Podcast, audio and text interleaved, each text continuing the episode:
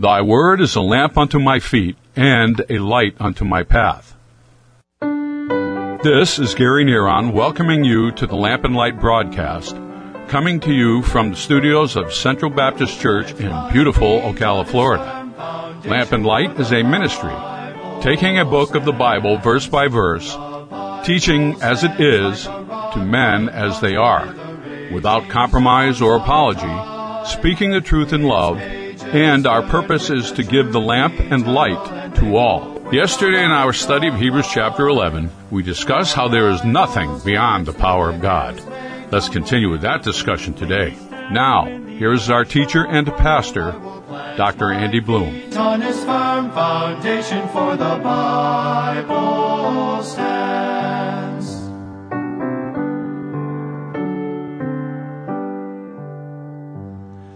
Now, let me say, many are very ignorant and simply do not realize that they are blaspheming God by believing in evolution instead of the Word of God and its stated way of creation. I was in the mall recently and I was witnessing to a couple that was a Catholic couple, a retired couple, both of them Catholic. As a matter of fact, he had Jesuit training and his wife was one of the old faithful Catholic ladies. And as we talked, I found out she'd been a nurse and was a retired nurse. And she says, is there anything that you, basically she asked me, is there anything that we believe that would be like Catholics? And I says, well, probably we both believe that abortion is murder and therefore sin. She, she said, oh, I don't believe that. I, she says, I, I can't agree with the Bible on that. She says, I think that's where the Bible is wrong. Well, you see, that's where faith ends for her. She couldn't think of a child that may be crippled should be brought into this world. They should be killed because they're crippled. And so in her mind, no, don't bring that child into this world if they're crippled. And she could not accept the word of God on that.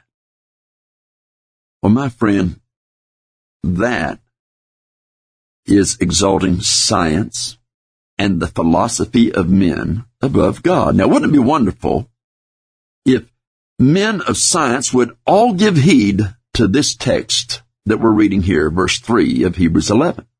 They would eliminate many costly, elongated studies, resulting in the ability to use their knowledge and expertise for the good of mankind instead of this evolution junk. Now, when we see the worlds, the ages were framed by the words of God, it is letting us know that nothing has ever gotten out of God's control. That's why the word has the idea of the ages. Again, it's against theistic evolution. And when man rebels and rebels, God judges. And we've seen that with the flood. And we know it's going to happen again when Christ comes back in judgment. And finally, when the worlds are going to be changed by the fire and the great cataclysmic change that takes place there. We know nothing is beyond the power of His Word. The material universe and the ages are all from His Word. Now to create the world and the ages and then allow them to get beyond His control would lessen him as God. There has been nothing of any age that has ever or will ever usurp the spoken word of God. And you can go to the bank with that. How can you have faith in His Word concerning redemption if you don't have faith in His Word concerning creation? Evolution mitigates against redemption and God, whether you realize that or not. Today, many teach that there are many roads to heaven. Well, you sell out on evolution, the next thing you sell out on is salvation. Yet Jesus said, I am the way, the truth, and life, and no man comes unto the Father but by me. And there are some in the so-called evangelical circles that are saying, well, we think that if a person's a good Muslim, they're a good Mormon, they're a good Buddhist or whatever. then, then they're going to heaven. No, that's not what the Bible teaches. The Bible teaches Jesus is the only way. Now the rest of the verse states, so that the things which are seen were not made of things which do appear. Now since God spoke it into existence, it cannot be made of things which do appear. There were no pre-existing materials.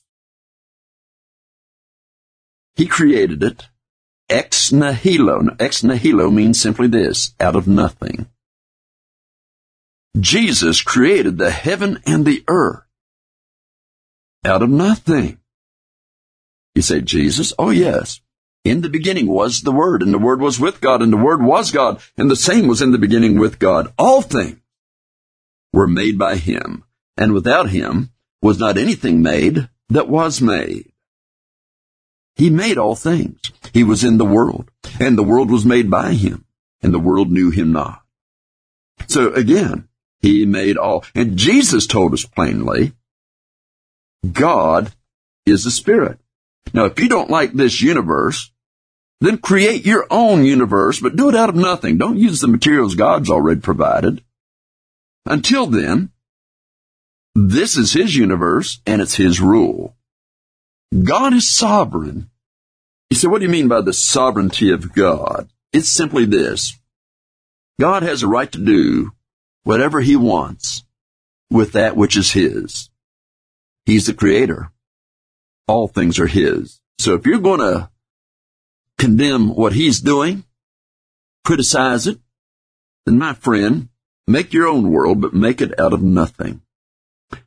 Dr. David Sorenson's excellent commentary states the following. A most interesting principle pertaining to atomic physics is found here. Matter, which one sees is comprised of non-matter, physicists in the 20th century came to understand that the various particles of atomic structure are in reality more energy than matter. Electrons are referred to as charged particles, and yet the most powerful microscope has never seen an electron, only its effects. Likewise, the various particles of the nucleus of a given atom neutrons, protons, et al., have been found to be infinitely tiny solar systems that again are essentially tiny spheres of energy rather than matter. Now, as these various particles are separated or joined, there is a releasing of tremendous amounts of energy known as nuclear power. Now, if you're like me, you would like to have some of that release inside of some lazy people that sit around and do nothing. Now, many centuries before modern science came to only partial knowledge of the essence of matter, the Word of God already had defined it here. God created it by the word of his mouth, the physical creation, and all that is thereon essentially is of another dimension that is commonly assumed. The physicist has come to understand this empirically. God's people have come to understand it by faith. So let me just say this to Dr. Sorenson's word. If a professor speaks on the ultimate origin of the universe, and it's devoid of God being the creator of all, not just he started a process, no, he created it all. And if the professor goes away from that, he is no longer speaking as a professor giving facts. Rather, he speaks as a philosopher when he speaks in evolutionary terms. Remember, it's still the theory of evolution. Creation is a fact now, in the world's eyes, it's a theory. But you see, to us, it's a fact because we accept it by faith. And one day, we know beyond any shadow of a doubt that it will be proven when we get to heaven. But until then, we accept it by faith. Now we see the pre-Noah people who exercise faith in verses 4 through 6. In verse 4, we read this, By faith, Abel offered unto God a more excellent sacrifice than Cain, by which he obtained witness that he was righteous, God testifying of his gift. And by it, he being dead, yet speaketh. Well, let's look at Abel's more excellent sacrifice than Cain's. Now, I would encourage you to look up Matthew chapter 5, verses 1 through 12, and see how the Beatitudes relate to each situation throughout the rest of chapter 11. It may be a very good and edifying study to do on your own. Now, we're not going to do that here, but again, it may be something good that you might want to try. And I would encourage that. Here we see, by faith, which all these men in the chapter 11, the, might call it the faith hall, will be said to have made any accomplishment. It'll only be by faith. Now, Cain is the older brother. He is infuriated by the rejection that God makes of his sacrifice. And so what does he do? He blames Abel. If Abel had not offered the best, that is the first of the flock, the best of the flock, then God may have accepted his sacrifice of the ground, being in his mind an equal sacrifice. Now, I think at the moment Cain made his sacrifice, I think that he felt good about it. Now, now just picture this with me. Cain takes of the fruit of the ground. And maybe this is a beautiful fruit. I mean, this is the right after the fall, but the boy, the ground is, is very fertile. What it produces is big and beautiful. And so here is an offering made and the eye appeal is quite beautiful. And, and it would look so good. And everybody would think, oh wow, how pleasing could that be to God? Whereas Abel's sacrifice is that he slits the lamb's throat, blood all over the place, and he burns it upon an altar.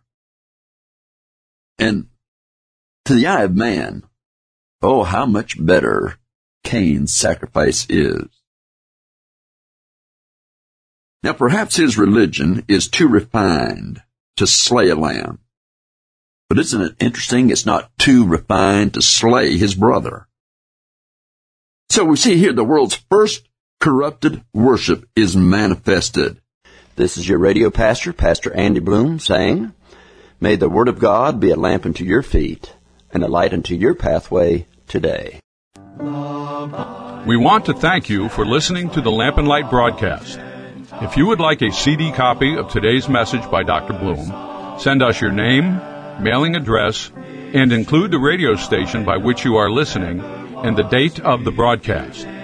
We would appreciate a gift of $5 to Lamp and Light Broadcast, 1714 Southeast 36th Avenue, Ocala, Florida 34471. You may also visit us on the website and freely download the sermons by clicking on the sermon library.